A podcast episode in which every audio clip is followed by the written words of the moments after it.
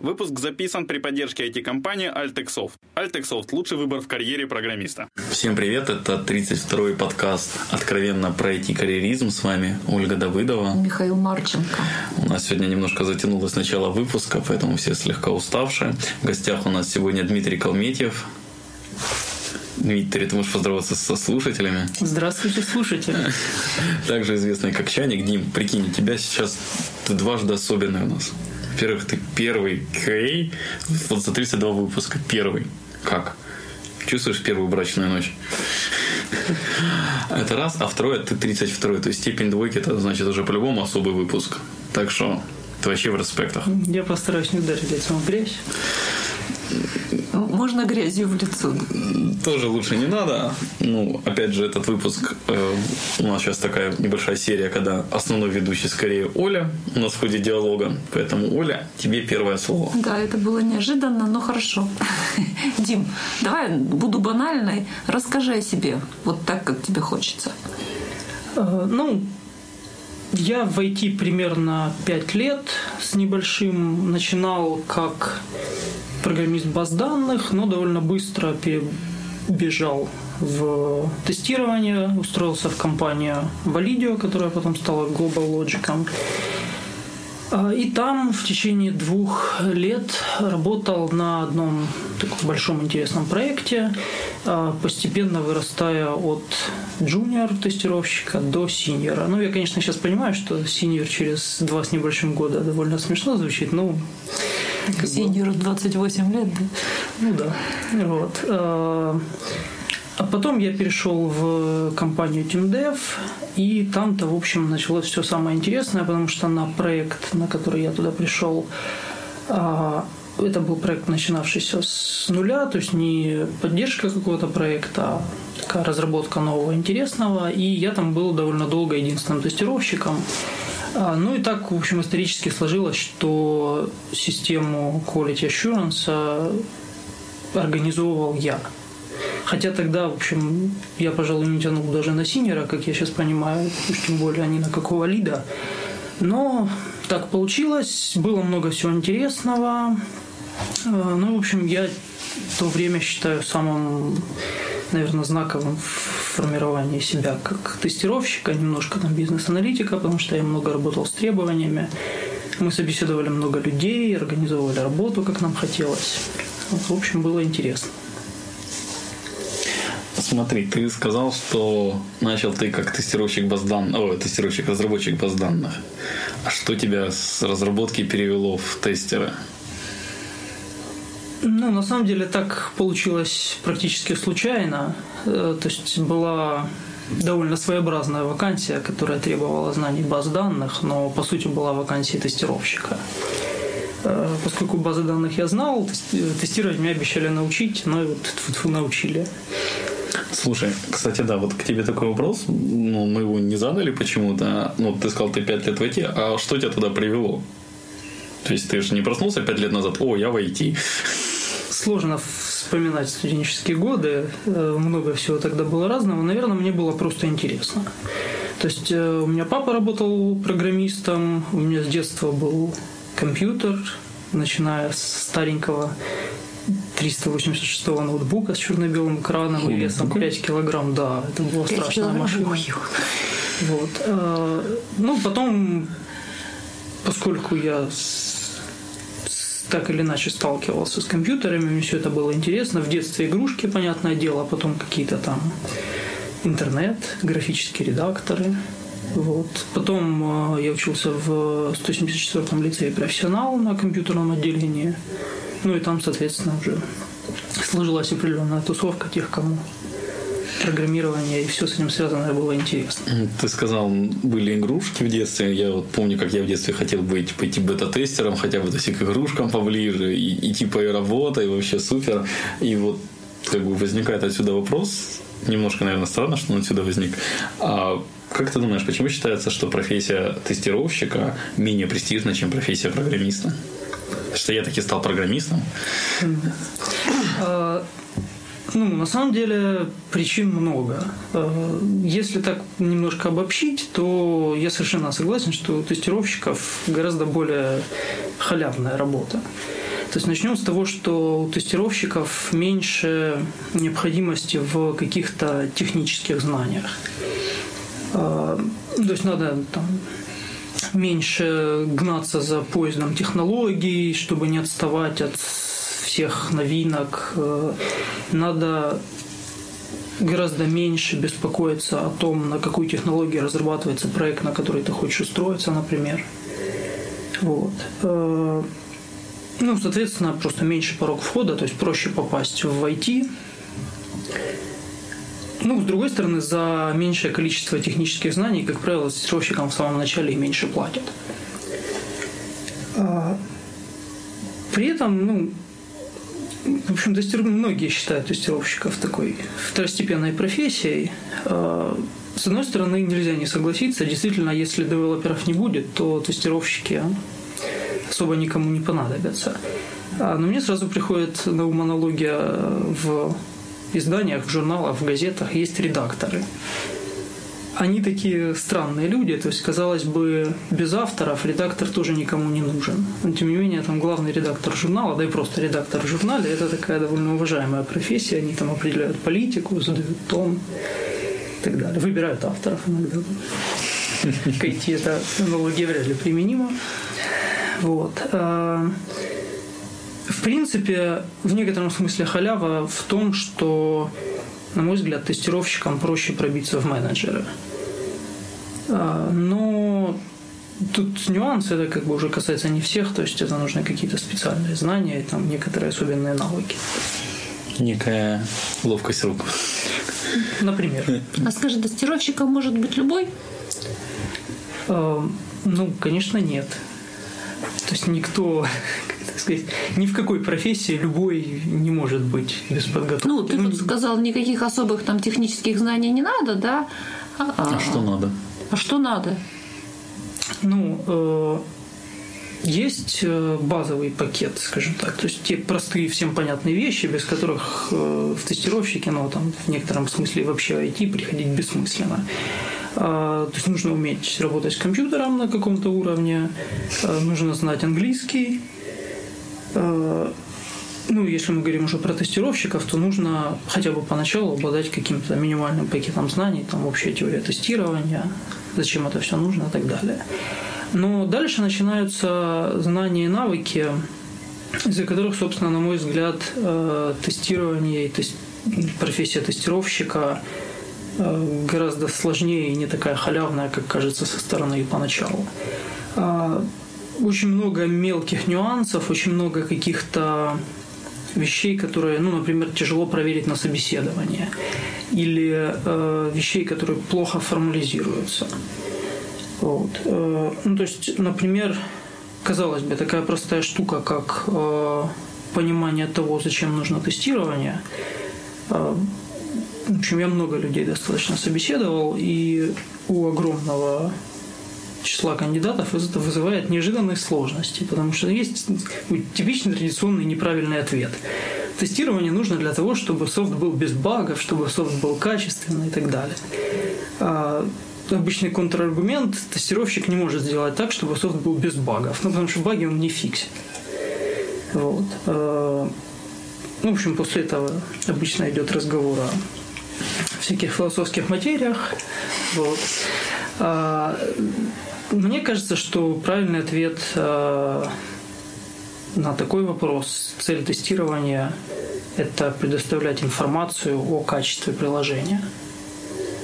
Вот. Э, ну, в общем, в разных книжках этот ответ считается одним из традиционных классических. То есть задача тестировщика сказать правильным людям, которым это нужно, которые обладают правом принимать решения о том, что вот у этого приложения уровень качества такой-то, такой-то. А что там дальше будет, это уже как пойдет, потому что бывают ситуации, когда, ну, пример, который мы всегда используем на собеседованиях, если надо действительно быстро выпустить софт, то иногда бывает второстепенным то, что он низкого качества, нужно забить нишу на рынке, обыграть конкурентов, забрать на себя вау-эффект, а там баги потом уже пофиксить, тем более пользователи помогут их найти гораздо эффективнее.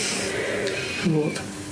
А, кстати, вот э, тот факт, что задача тестирования не сделать софт без багов, а предоставить информацию о качестве, она объясняет, почему нельзя обойтись без тестировщиков, взяв просто очень классных, опытных, умных девелоперов, дав много времени, и вот они все так классно напишут, что багов не будет.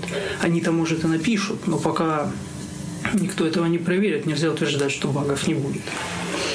Слушай, у меня к тебе появился вопрос. А, ну, из твоего монолога. Сейчас, по сути, выделилась немножко, ну, я не знаю, отдельная каста, отдельный тип тестировщиков, автоматизаторы. Вот те люди, которые э, описывают э, своего рода, они, по сути, пишут код, скрипты, которые прогоняются как раз э, по рабочему продукту, ну, автоматизированного. Слушай, наверное, лучше будет правильно, если ты скажешь, что такое автоматизированное тестирование. Ну, да, это похоже, на мой взгляд, это похоже уже на программирование. Да, и вот мне интересно твое мнение на эту тему. Насколько это идет вот на скрещение к программированию и какие там другие качества должны быть?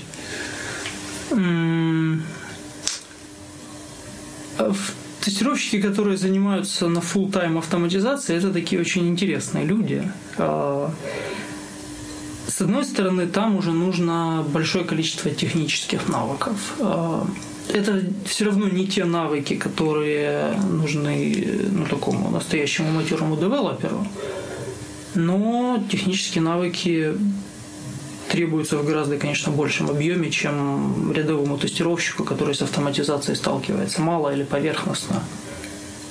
А вместе с тем, а, это один из э, тех пунктов, по которому тестировщики от девелоперов отличаются и по которому нужно оценивать такого хорошего настоящего тестировщика. А в любом случае там нужен э, другой подход. То есть чем же задача, это да, я пытаюсь сформулировать. Э, задача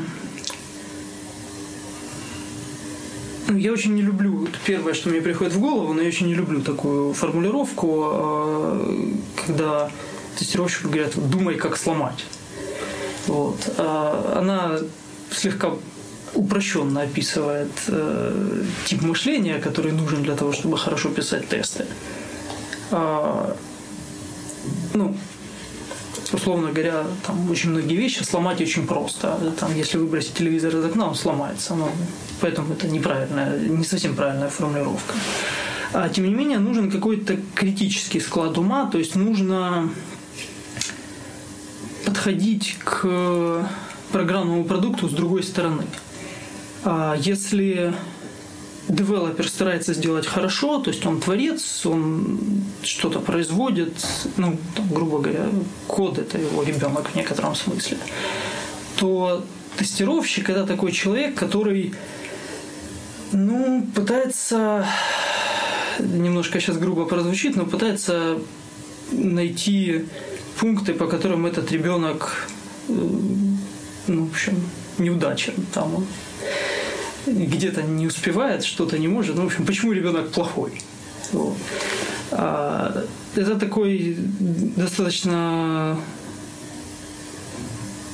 сложный подход, во-первых, с психологической точки зрения, когда потом ты идешь объяснять девелоперу, что, знаешь, ты тут старался, старался, а, а получилось, а получилось плохо. О, да, я помню такие случаи в своей практике. Если это сказать, э, это, кстати, одно из тоже важных качеств тестировщика, если все это сказать э, слишком резко, слишком грубо, слишком категорично, то человек просто обижается, потому что он-то на самом деле старался все сделать как лучше. Скорее всего.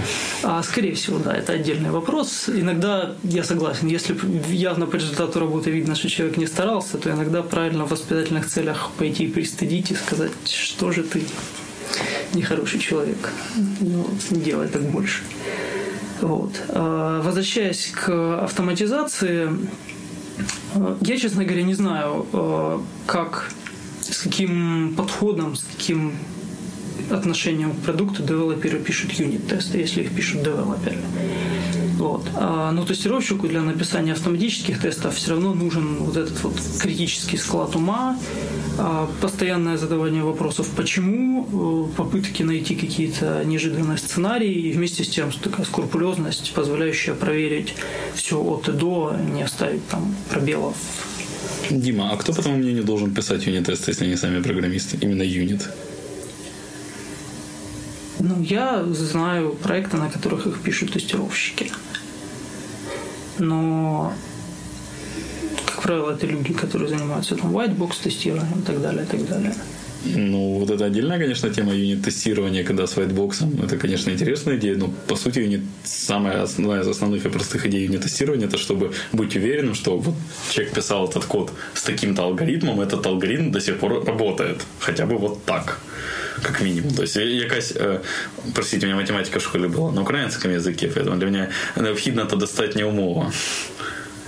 А, ну, тут, позвольте поправить, она, конечно, необходимая, чтобы юнит-тест ну, работал. Ну, недостаточно, да, да. Недостаточно да. ни в коем разе. Это вот какая-то необходимая умова, чтобы программист был спокоен, потому что после всех изменений вот эта бизнес-логика, она работает вот так-то так, именно просто бизнес. То есть юнит, ну, я насколько вижу и понимаю для себя, юнит-тестирование, оно ориентировано на проверку алгоритмов, скажем так, заложенных. А, ну, смотри, по классическому определению юнит-тестирование, оно то юнит, что оно проверяет удивительно, но юнит. То есть оно проверяет какой-то маленький модуль на работоспособность. Один алгоритмик. Вот. Или кусочек ну, его, если... Да, кусочек алгоритма, может быть. А, но, в принципе, по классическому определению никто не заставляет, мне, может, поправь меня, если я не прав, но то, что ты говорил, а, ты описывал использование юнит-тестов как а, тестов для test-driven development. То есть из определения юнит-теста никак не следует, что ты должен использовать юнит-тест в качестве тест-driven development. Вот. Я да, согласен с этим. Ну, я просто небольшой любитель тест-driven development, поэтому мне немножко странно, что мои слова сравнивать с ним. Ну, Оля совсем заскучала от всех этих технических подробностей. Почти засыпает. Поэтому, наверное, вернемся дальше к теме. А ну, тебе доводилось собеседовать как раз автоматиз... тестировщиков автоматизаторов? Э, мало. И на что ты пытался при этом даже с этим мало обратить внимание? Э, в основном ну, техническую составляющую, как правило, проверяли другие люди. Я сам с автоматизацией сталкивался, но я не, не опытный зубастый автоматизатор. И, в общем, в технике у меня есть э, некоторые пробелы. Я в основном э, у автоматизаторов интересуюсь вопросами построения структуры автоматических тестов, ну, архитектуры в каком-то смысле. А, то есть есть набор классических граблей, на которые все наступают при автоматизации. Мы на разных проектах на них наступали также. Э, довольно сложно обеспечить, э, с одной стороны, независимость тестов, с другой стороны, быстроту их прохождения и ну, не прохождение одних и тех же участков э, функциональности несколько раз. Ну, то есть классический простой пример, если у меня есть функциональность, которая позволяет создавать и редактировать пользователей, а если я напишу первый тест, который создает пользователей, а потом постараюсь написать второй тест, который пользователя редактирует, у меня, пользователей редактирует, у меня встает вопрос – какого именно пользователя, какую сущность системе мне редактировать. Если я использую того пользователя, который был создан первым тестом, то я тем самым завязываю один тест на второй. То есть если упадет первый, пользователь не будет создан, редактировать будет нечего. А если я для теста редактирующего пользователя напишу еще раз код, который специально для этого теста создает пользователя – то я тем самым два раза прохожу, во-первых, один кусок, это удлиняет весь процесс прогона тестов, ну и во-вторых, это все равно меня не застрахует, э, если там какая-то серьезная ошибка. То есть у меня не просто в первом тесте э, свалился ассет, из-за этого пользователь не создался, а у меня в первом тесте ну, действительно не создается пользователь, потому что функционал не работает. То второй тест редактирования проверить тоже не сможет. Ну и дальше там есть несколько вариантов ответа, варианты создавать тестовые данные предварительно, варианты прямо в тесте обращаться куда-нибудь напрямую в обход функционала, там в API, в базу данных, ну, в общем, всякие вот такие фокусы, связанные с построением тестов, э, мне всегда очень интересно послушать. Понятно. Ну, мы, кстати, как-то ушли от ответа на предыдущий вопрос. Все же, твое мнение, насколько близок тестер-автоматизатор от тестировщика к программисту? Он где-то посередине или это совсем другая уже стезя? Даже? Ну, он тестировщик, программист или это вообще что-то этот, как родила, родила ни, ни сына, ни дочь. Родила царица в ночь, не то сына, не то дочь. А, я бы сказал, что как я вижу, идеального автоматизатора, он все-таки тестировщик. То есть он э, обладает гораздо большим набором технических навыков. А, он способен, в принципе, читать код чужой, в том числе. Ну, мне кажется, для хорошей автоматизации это нужно, особенно если мы проводим автоматизацию тестирования не через интерфейс, ну там а-ля Selenium а, и так далее, а если наша автоматизация это тесты, работающие с бэкэндом, с какими-то функциями. Ну, то есть не юнит-тесты, касающиеся больше, чем одного модуля, но все равно тесты, взаимодействующие напрямую с API, с веб-сервисом и так далее.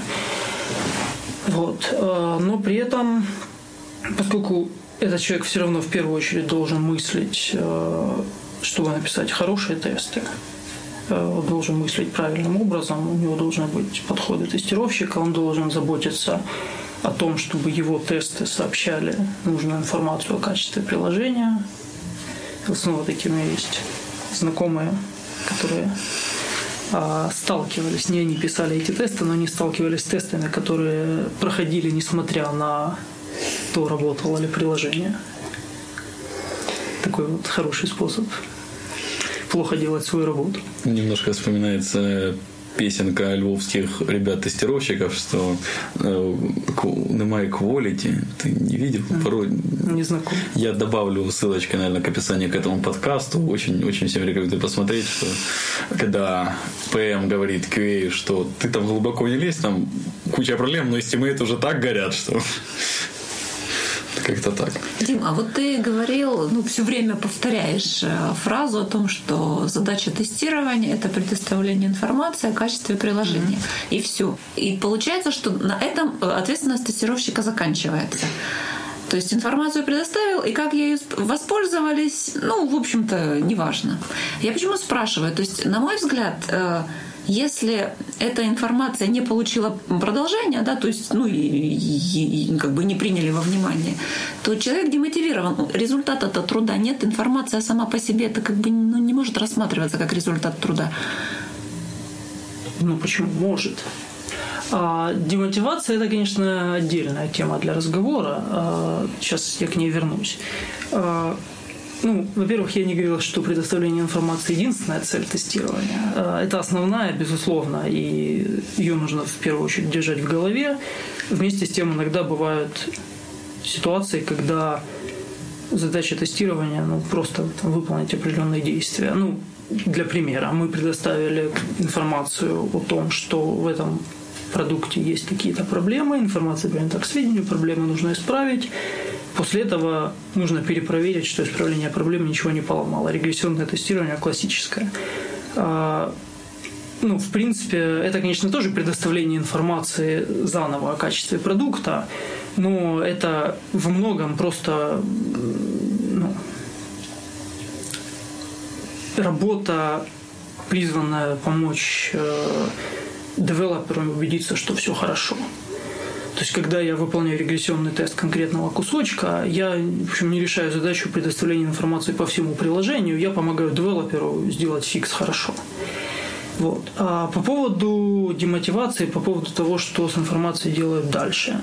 А, ну да, к сожалению, так бывает. То есть э, клиенты никогда не хотят, за редким исключением, иметь софт с э, нулевым количеством багов.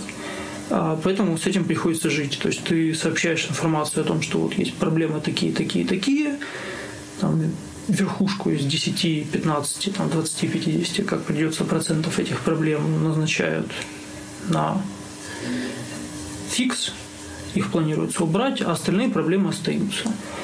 А, конечно, ну, снова-таки, да, как шла речь, эстимейты горят, все нужно сделать и так далее, и так далее. И, конечно, работать с приложением, в котором количество багов держится в районе нуля, а, легко и приятно. Но ну, не то чтобы это совсем сказки, мне рассказывают, что такие приложения бывают. Вот. Но я в реальной жизни не встречался и, в общем, знаю мало людей, которые с такими приложениями встречались. В основном все-таки, это тоже, кстати, одно из необходимых качеств тестировщиков, приходится работать в условиях, когда в приложении есть баги, когда качество никогда не идеально. Тут очень важно следить, чтобы не замыливался взгляд, потому что, ну, наверняка знаете, есть э, такая теория разбитых окон. То есть, э, если в здании разбито окно и стекло не заменили в течение некоторого времени, то в здании очень быстро разобьют все остальные окна. На проектах с большим количеством багов это очень серьезно мешает тестировщикам в психологическом плане. Я испытывал это на себе, когда поработав полгода на проекте, на котором порядка тысячи открытых багов постоянно поддерживается, а ты начинаешь э, у себя в голове постепенно по-другому относиться к качеству этого продукта. То есть к тебе приходит, например, новичок, новый тестировщик, говорит, а вот я там нашел, если проскроллировать такую-то страничку, там layout плывет. А ты думаешь, господи, а у нас пароли в базе хранятся не захэшированные. Какой layout? И это уже полгода никто не может пофиксить.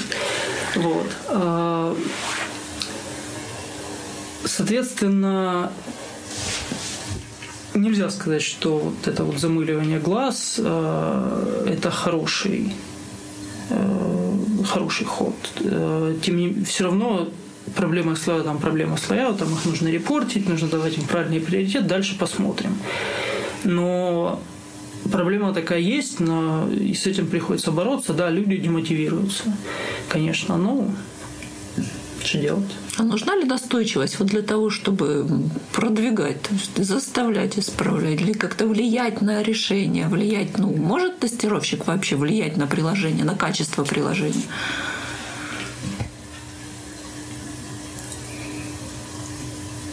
Рядовой тестировщик э, не всегда. Это зависит от того, как организован проект, э, насколько тот вот человек, который отвечает за фактическое принятие решений, что мы будем фиксить, что нет, насколько он э, это решение делегирует тестировщикам. Бывают проекты, где тестировщики имеют право завернуть там релиз кандидат, потому что в нем слишком много багов. Бывают случаи, когда тестировщики могут только предоставлять факты, а дальше там, клиент, менеджер, кто-нибудь единолично принимает решение, и тестировщикам остается только разводить руками. Ну, как бы они могут попытаться его уговорить, но с тем же успехом можно попробовать уговорить директора поднять тебе зарплату. То есть это э, вроде бы надо все время делать, вот. Дим, вот, наверное, здесь Это есть ответ. Зависит. Вот, наверное, здесь есть тот ответ на вопрос, который ты вначале так иначе говорил. Почему-то из тестировщиков часто получается менеджер. Если человек смог пробегать и попробивать кучу вещей из рядового тестировщика, то, наверное, то есть те качества, которые нужны менеджеру. А, да, это как раз тот пункт, о котором я собирался сказать. А, помимо тестирования есть еще такие слова, как а, quality control, quality assurance. Это как бы три слова из классической теории тестирования, а, я для себя их понимаю как э,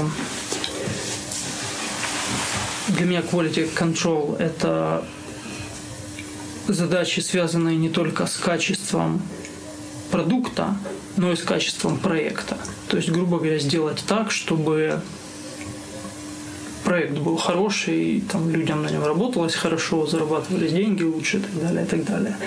Quality assurance это вообще круто, это делать все то же самое, но еще и предсказывая заранее. То есть не исправляя проблемы, которые уже есть, а помогая сделать все, все построить заранее так, чтобы эти проблемы по возможности не возникали.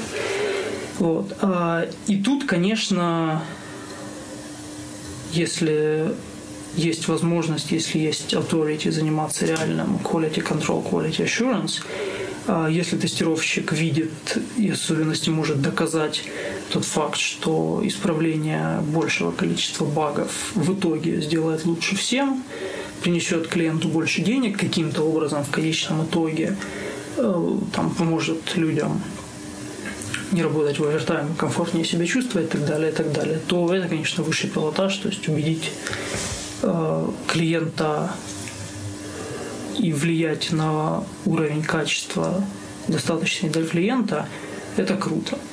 Хорошо, когда такое получается. Ну, на самом деле, ведь э, как бы есть есть уровень качества, нужный клиенту, чтобы он денег заработал, а есть вот э, то, о чем Оля говорила, это демотивация команды. То есть никто не любит работать на проектах, которые глючат. Дим, вот разуме, резюмируя то, что ты сказал все, скажи, какие качества отличают хорошего тестировщика от просто от? А, помимо банальных, с которых мы начинали, навыков работы с компьютером, английского и как бы минимальной, минимального понимания того, зачем нужно тестирование. Хороший тестировщик, конечно, должен хорошо знать теорию тестирования и уметь понимать ее на практике. Ну, то есть это банально звучит, но а, можно переформулировать так. А, тестировщик всегда должен понимать, зачем он делает то, что делает. Очень многие люди работают в рамках каких-то устоявшихся процессов без реального понимания, зачем это нужно и что это приносит для проекта, для качества. А, нужно обладать критическим складом ума, то, что я пытался описать, ну, сложно формулировать, я не психолог,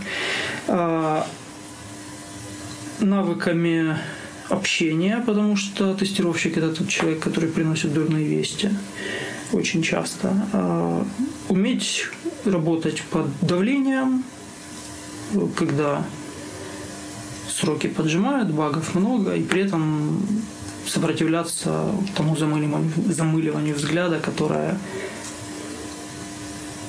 приводит к тому, что люди опускаются руки. Ну, то есть все равно багов много, чего там. Вот. Вроде бы все. А перфекционизм нужен тестировщику? Он ему полезен или скорее во вред? Он должен быть контролируемый. А, то есть нужно иногда включать у себя э, состояние «я хочу, чтобы все было очень хорошо». А, и пытаться этого добиваться, бороться за это и так далее. Но поскольку реалии жизни таковы, что там, тестированием всегда жертвуют, всегда если идет... Почему им жертвуют? Вот просто... Ну, уже же говорил об этом. Даже я, по-моему, да? Если мы это говорят. Ну, конечно. Точно. Вот. А, так вот, поскольку тестированием всегда жертвуют, то люди, которые во всем стремятся быть перфекционистами и активно, серьезно за это воюют, они перегорают. То есть э, нужно понимать, что идеал, к нему всегда нужно стремиться, но он никогда не достижим. Хорошо, давай пойдем тогда дальше. Я тебя знаю как как минимум раньше знал, как а, сторонника agile подходов. Насколько помню, знаю, ты ведешь блог про agile методологию, как минимум вел одно время. В общем, у тебя была фишка у блога, что меня удивило, несмотря на то, что я довольно много вещей веду, но мне реально, наверное, Лид никогда не позволит так делать. Ты вел его и на русском, и на английском одновременно. Ого. Это реально круто. Что тебя к agile так притянуло? А, agile мне давно нравится. А, и, в общем, работаю я так сложилось, что всегда я работал исключительно по agile. Мне очень нравится, мне очень удобно, что agile – это настраиваемая методика, и что в agile, э, как правило, очень мало лишнего. То есть даже ну, как бы классический менеджмент можно превратить э, в настраиваемый инструмент, инструмент, реагирующий на изменения довольно быстро. Но там всегда это сопровождается какими-то достаточно тяжеловесными процедурами, и э, требуется очень стараться, чтобы от них отказаться и сделать их какими-то более удобными. Agile подходит с другой стороны. Все начинается с всем известных четырех базовых принципов Agile манифеста. Дальше разные ребята надстраивают над этим какие-то свои разные соображения. Там Scrum, Kanban. А, причем эти ребята, в общем, как правило, не утверждают, что тот факт, что получилось у них работать по таким принципам, а, гарантирует, что получится у кого-то другого. А, это приводит к тому, что людям приходится задумываться над тем, как организовать их работу, отсутствие сложных процессов, а, возможность все часто менять, менять подходы, позволяет сделать удобно. Плюс, что мне нравится, как правило, чем больше человек вовлечен в проект, а, тем больше влияния у него есть на процесс, ну, в частности, благодаря agile ретроспектив митингам. То есть, если человеку все равно, он там сидит, помалкивает.